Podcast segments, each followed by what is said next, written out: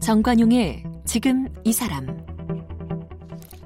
여러분 안녕하십니까 정관용입니다. 누구나 내가 하고 있는 일이 내가 시도하는 일이 잘 되기를 바라지만 의도한 대로 잘 될 때보다는 잘 안 풀릴 때가 더 많고 이처럼 도전한 일이 잘 안 되는 걸 뭐 실패 뭐 혹은 경험 이렇게 부르는데요. 그런데 세상에 나쁜 경험은 없다고 하죠. 단단한 이 성공의 기반은 수많은 실패로 얻은 경험이 있기 때문입니다. 그래서 우리가 실패라고 부르는 그 순간이 인생의 터닝 포인트가 될 수도 있는 것이죠. 오늘 이 한국 최초의 우주인 후보였다가 지금은 제조업계의 혁신, 그것도 한국 최초로 제조업에서 온라인 플랫폼을 좀 만들어 보자. 이런 새로운 외침을 외치고 계신 분이 있어서 초대했습니다. 바로 고산 씨예요. 함께 만나죠.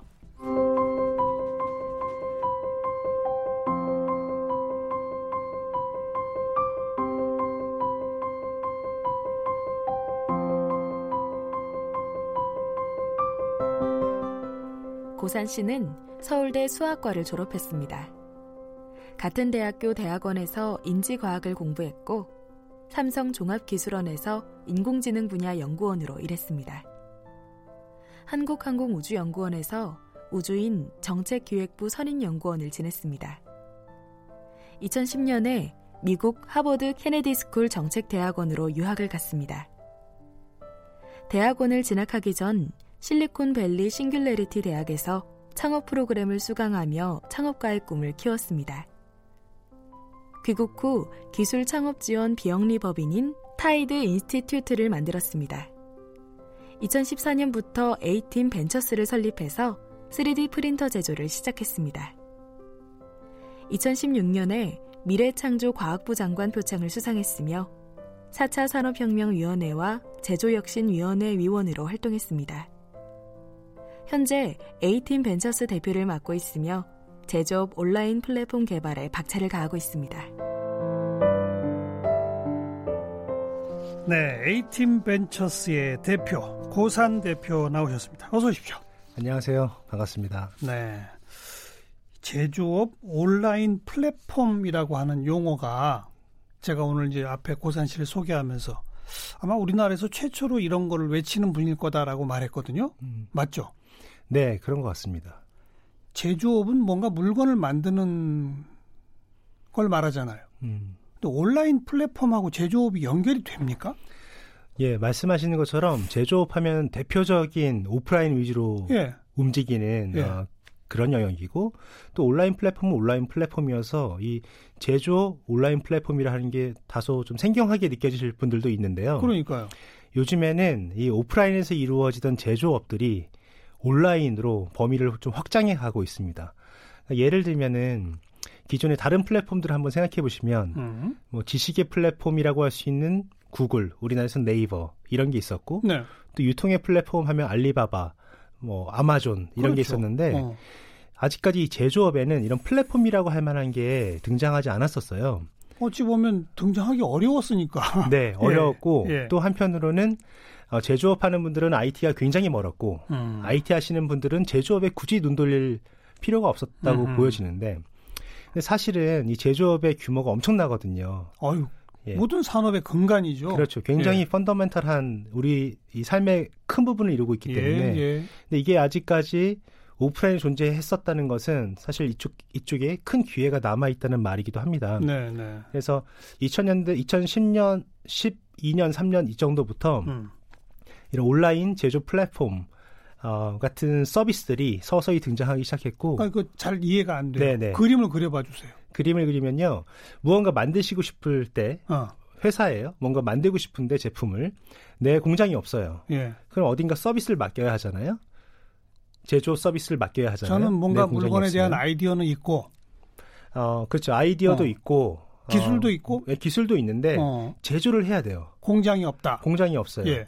기존에는 발품을 팔아 팔아가면서 오프라인에서 그런 제조 파트너들을 구해야 했습니다. 뭐 아니면 돈 투자를 받아서 공장을 지어야죠. 그렇죠. 예. 근데 이제 오프라인에서도 이런 제조 서비스 음. 이가 이루어지고 있었는데 이러한 제조 파트너들과 제조 수요자들을 온라인에서 연결해주는 플랫폼이 등장하기 시작한 겁니다. 어. 그러니까 공장을 갖고 있는 사람은 네, 우린 이러 이런 걸 만들어낼 수 있습니다라고 자기를 온라인에 올리고 네, 물건을 만들고 싶은 사람은 우린 이런 이런 공장을 원합니다라고 올리고 그렇죠. 그렇게 만나는 거라 이거죠. 네, 궁극적인 모습은 아마 그런 모습의 어허. 플랫폼이 될 텐데 예. 지금은 이 초창기이기 때문에 저희 같은 업체가 중간에서 음. 이 둘을 잘 연결하는 그런 역할을 해주고 있는 겁니다. 그런데 그 사실 뭔가 아이디어를 물건으로 만들어낸다는 과정이 네, 온라인에서 무슨 옷이나 신발 사듯이 그냥 이렇게 색상 보고 디자인 보고 바로 고를 수 있는 게 아니잖아요. 아 그럼요. 현장에 가봐야 되잖아요. 그거는 어쩔 수 없이 오프라인화 되지 않나요? 어, 그렇게 생각하실 수도 있어요. 네, 네. 그런데 예를 들면 어, 시청 아, 청취자분들이 다소 낯설 수도 있지만 이 제조 관련 용어들을 예를 들어 금형 사출을 한다. 금형 사출. 예, 무언가를 금형으로 틀을 만들어서 그걸 플라스틱으로 찍어낸다라고 했을 때 이 금형을 만드는 게 음. 굉장히 돈이 비싸게 들어가거든요. 예, 예. 그래서 당연히 공장을 방문해 보고 싶고 검증해 보고 싶기도 한데 음. 사실은 직접 가서 공장을 확인해도 전문성이 없으시면 이 공장의 수준을 가늠하기 힘들어요. 아, 봐도 모른다. 봐도 몰라요. 가서 공장이 정말 있는지 예. 사람들이 돌리고 있는지 공장 이 정도 확인밖에 안 됩니다. 음. 그래서 실제로 그 어, 전문성이 있는 제조 업체를 파트너로서 찾기도 되게 힘들고 네. 이들과 뭔가를 협상하기도 되게 쉽지 않고 예, 예. 이 파트너 계속, 계속 유지해가는 것도 쉽지 않은 일이에요. 근데 중간에서 누 저희 같은 음. 서비스 업자가 아, 이, 이 파트너는 어, 신뢰할 만하다. 음. 이미 검증했다. 음. 라는 파트너들을 쭉 모아놓고 어, 제조를 하시고 싶은 분들과 이들을 빨리 연결해서 네. 빠른 시간에 만들어낸다면 여러 가지 면에서 어, 양쪽 사이드에 다 네. 좋은 일입니다. 에이팀 벤처스라는 회사는 그러면 이 제조업체, 공장을 갖고 있는 사람들의 실력이나 전문성이나 이런 거를 냉정하게 다 판단할 수 있는 그런 게 있어야 되겠네요. 네, 그렇죠. 저희 A팀 벤처스가 사실은 저희도 제조업으로 시작을 했습니다. 어. 네, 저희가 2014년도에 보급형 3D 프린터를 직접 제조하면서 이 사업을 시작했거든요. 3D 프린터 기계를 네. 만드는 네, 어. 기계를요. 그래서 국내 그리고 중국의 이런 제조 파트너들과 많은 협력 경험이 있습니다. 예, 예. 커다란 그런 제품을 만들며 쌓이는 노하우가 있어서 어. 이런 업체 검증이나 하는 것들은 저희가 담당해서 할 수 있는 부분이죠. 음. 그래서 지금 대상이 되는 제조업의 분야가 어디서부터 어디까지입니까? 어, 지금 저희가 서비스하고 있는 분야는 3D 프린팅 서비스 음. 그리고 CNC 머시닝이라고 어, 3D 프린팅은 재료를 한 층 한 층 쌓아서 3차원 형태를 만드는데요. 예. CNC 머시닝은 커다란 재료를 깎아서 3차원 형태를 만들 수가 있습니다. 3D 프린팅의 반대쪽이네요. 네, 그렇죠. 어. 그리고 또 하나는 금형 사출.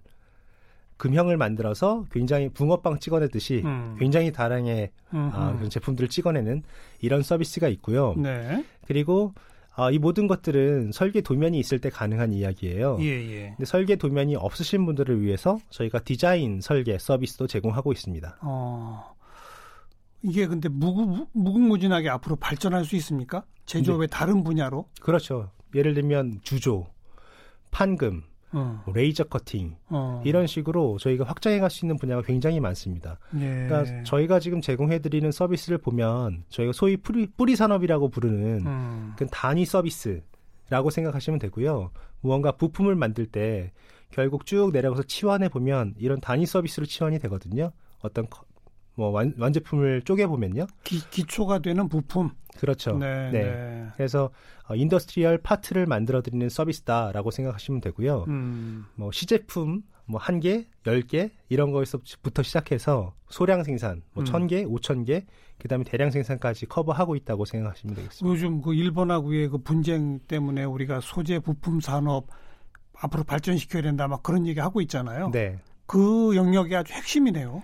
어, 그 영역의 핵심- 핵심적인 부분이기도 합니다. 그렇죠. 네. 그리고 그 영역의 핵심을 새로운 아이디어도 있고 도전해 보고 싶은데 아직 직접 만들어낼 능력이나 이런 건 없는 분들이 뛰어들 수 있도록 중간 다리를 해주는 그런 거네요.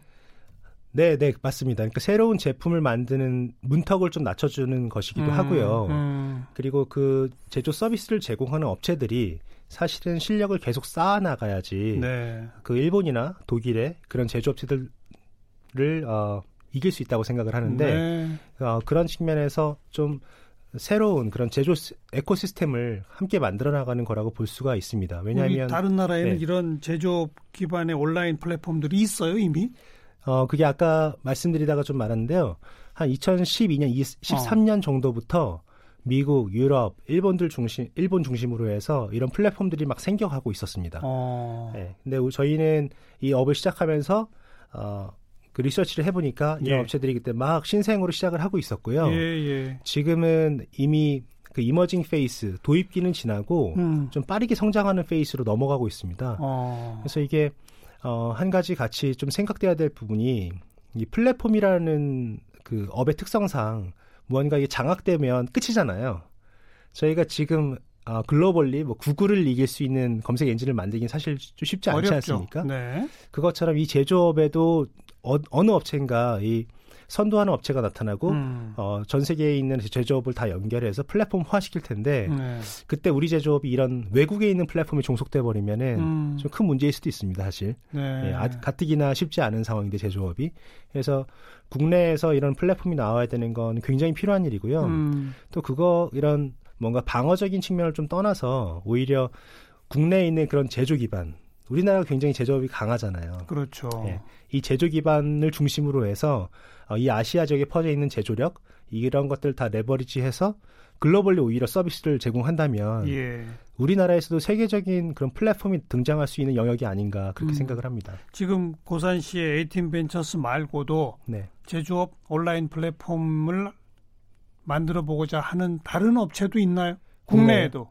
어, 국내에도 아마 있을 것 같습니다. 어. 그리고 앞으로 더 많이 생길 것 같고요. 어허. 근데 지금 당장은 어, 기존의 오프라인에서 이런 서비스 중개업 하는 정도의 느낌이고 온라인에 인터넷에 그 페이지 음. 어, 페이지 정도 있는 느낌이고 그 사실 그 뒤에 굉장히 많은 IT 기술이 필요하거든요. 네. 그래서 이런 쪽에 적극적으로 들어온 업체는 아직까지는 없다. 파악이 안 되고 있- 있는데 아마 이 이쪽 분야의 그 비전이 굉장히 밝기 때문에 음. 많은 경쟁 업체들이 등장할 거라고 생각을 하고요. 또 경쟁 업체들이 많이 등장해야지 네, 이 업이 네. 또 활발하게 아, 진행이 된다고 생각합니다. 알겠습니다. 아주 새로운 영역 그리고 미래를 내다볼 때 꼭 필요하다고 할 수 있는 제조업 온라인 플랫폼에 대해서 좀 한 10여 분 설명을 들었고 이런 사업을 하기 시작한 지가 지금 몇 년이죠? 네. 고산 대표가 네. 벤처 사업가라고 불려지기 시작한 게 2011년인데요. 어. 그때 제가 처음 만들었던 곳은 어, 비영리법인이었어요. TIDE, Institute. Institute. 뭐 하는. 곳이었죠? 그곳은 제조 창업을 지원하는 어. 그 지원 조직이었고요. 제조하시는 분들을 위한 playground를 만드는 일을 음. 어, 쭉 했었습니다. 그리고 TIDE는 뭐 지금도 굉장히 잘 하고 있고요. 저는 거기 대표에서 물러나서 스스로 어떻게 보면 그 playground의 플레이어가 된 거죠. 네, 네. 그래서 A-Team Ventures 영리법인을 만들고 제가 계속 어, 풀고 싶었던 문제였던 그 제조 음. 분야의 문제를 지금 열심히 풀려고 노력하고 있습니다. 그러면 다시 더 거슬러 올라가서 네. 제조업 쪽으로 관심을 갖기 시작한 건 언제부터예요? 어, 2010년도에 제가 미국에 있었는데요. 어. 그때 실리콘밸리 지역에 있었거든요. 근데 2010년도면 한번 우리 기억을 좀 되짚어 보면 우리나라에서 창업 을 이야기한다면 2010년도쯤에 어떤 거가 주로 주를 이루고 있었냐면 어 그때 막 아이폰이 등장하고 막 이럴 네, 때였으니까 네. 모바일 애플리케이션 음. 만드는 사업 또 페이스북이 한참 뜨, 처음 뜰 때였어요. 예, 예. 그래서 SNS 관련된 사업을 하겠다고 모두 몰려들 때였습니다. 전부 다 IT, 네. 온라인 이쪽이죠. 어. 근데 그때 제가 2010년도에 미국에서 본 트렌드는 그거보다 좀 한 단계 나가 있었어요. 음. 그때 이미 3D 프린터가 2009년도에 특허가 만료되면서 굉장히 핫한 어, 그런 아이템으로 부상하고 있었고 그것뿐만이 아니라 이런 제조 스타트업들, 그러니까 smart device, 뭐 wearable, IoT 음. 이런 것들이 이미 시작이 되고 있었습니다. 예, 예. 그래서 한국에 들어오면서 이 창업 지원하는 일을 할 텐데 어느 분야를 할까라고 생각을 하다가 음. 아 그러면 요 우리 부- 우리 회- 나라에 이런 제조 분야가 좀 비어 있으니 제조 창업을 지원한 일을 하자라고 음. 생각을 해서 세운 상가에 자리를 잡았어요 그때. 세운 상가. 예, 왜냐하면 세운 상가가 아시다시피 제조 기반이 좀 남아 있지 않습니까? 도심인데도 그렇죠. 불구하고 어. 그래서 거기에 자리를 잡고 어, 소위 우리가 maker space라고 부르는 그런 공방 누구든지 와서 시제품을 음. 만들어 볼 수 있는 그런 걸 만들 Fab Lab 서울이라고 어, 이름이 이름 불리는데 네. 어, 그런 maker space를 만들어서 이런 창업 지원하는 일을 시작을 했었죠. 그때가 저 제가 제조업이랑 처음 만났던 시기입니다. 옛날에 세운상가에 가면 탱크도 만들 수 있다고 그랬잖아요. 네네 옛날에는 그랬던 것 같습니다. 지금도 그러나요?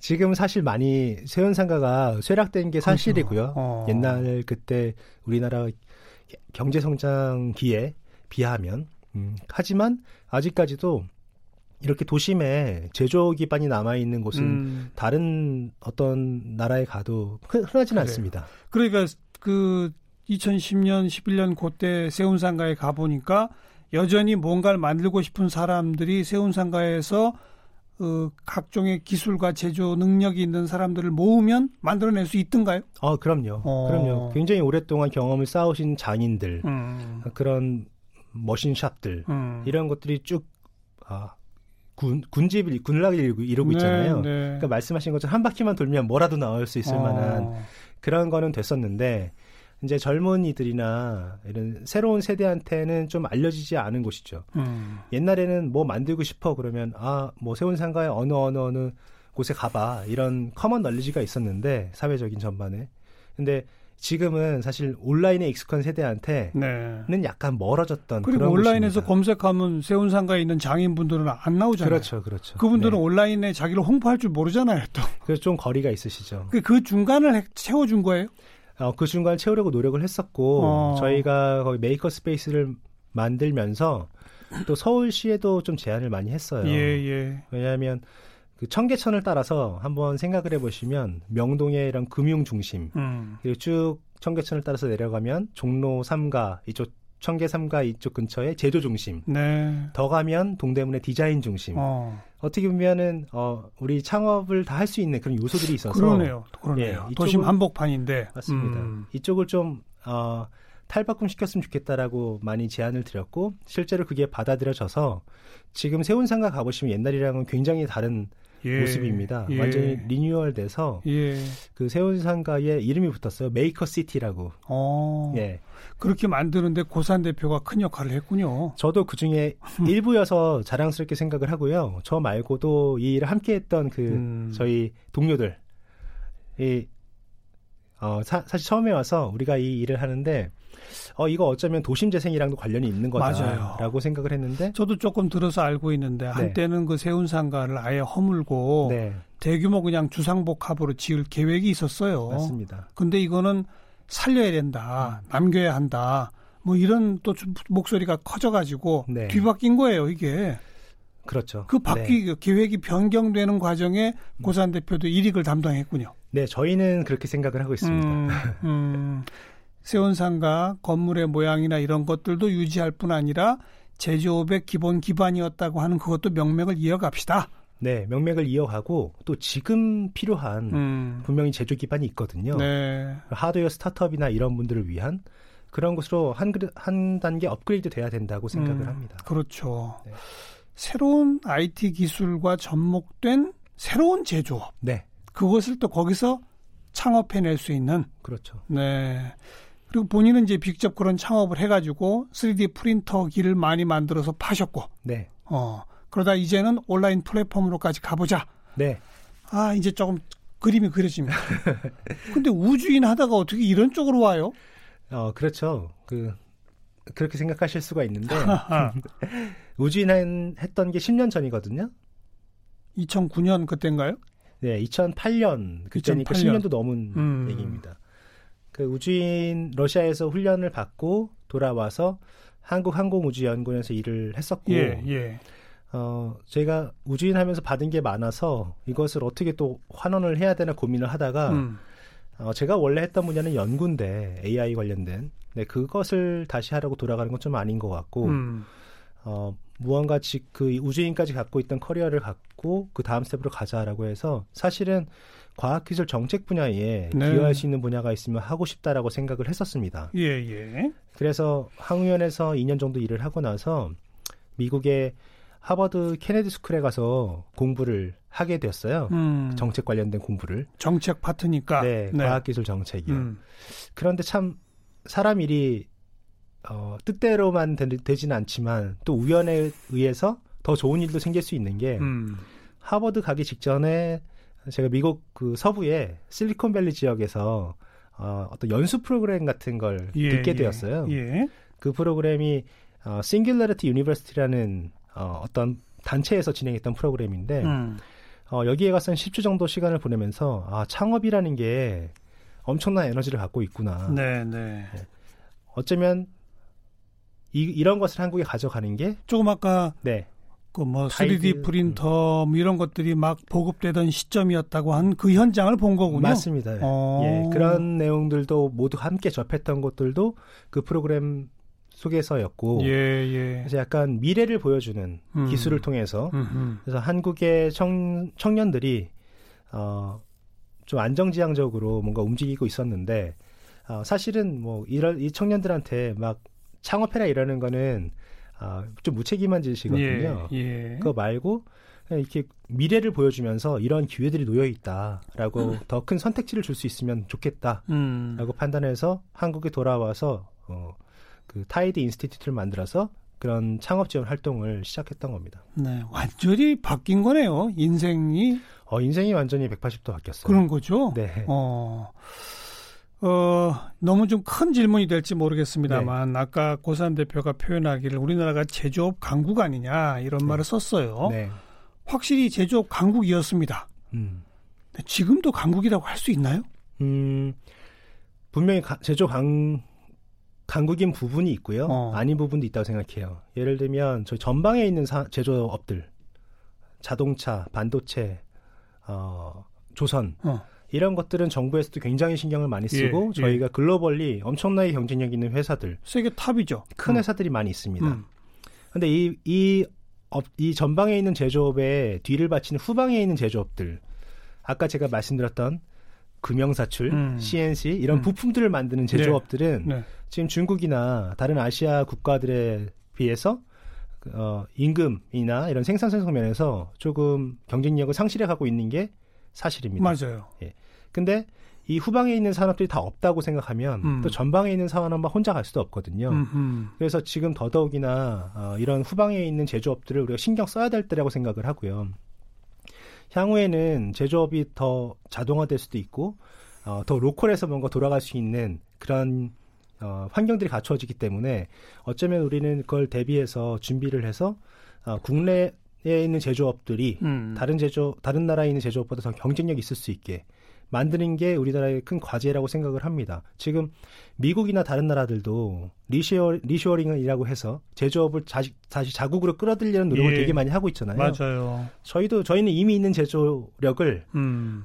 더 유지시키고 더 발전시킬 수 있는 무언가를 계속 찾아나가야 되는데 최근에 정부에서 제조업 르네상스니 이런 네. 식의 정책들을 많이 내놓고 있습니다. 특히 부품 소재 산업 네. 집중 육성 뭐 그래서 어, 앞으로 뭐 정책이 딱 있다고 해서 음. 모든 게 짠 하고 다 되는 건 아니지만 이제 관심을 두기 시작했으니 더 관심을 갖고 어, 이, 이 제조업을 새로운 제조 생태계 예, 저희 같은 예. IT 업체랑 같이 접목시켜서 음. 새로운 제조 생태계를 만들면서 어, 새로운 경쟁력을 확보해 나가는 그런 단계로 진입해야 된다고 생각합니다. 그리고 젊은 층들의 창업 뭐 나름 그 하나의 세계가 있잖아요.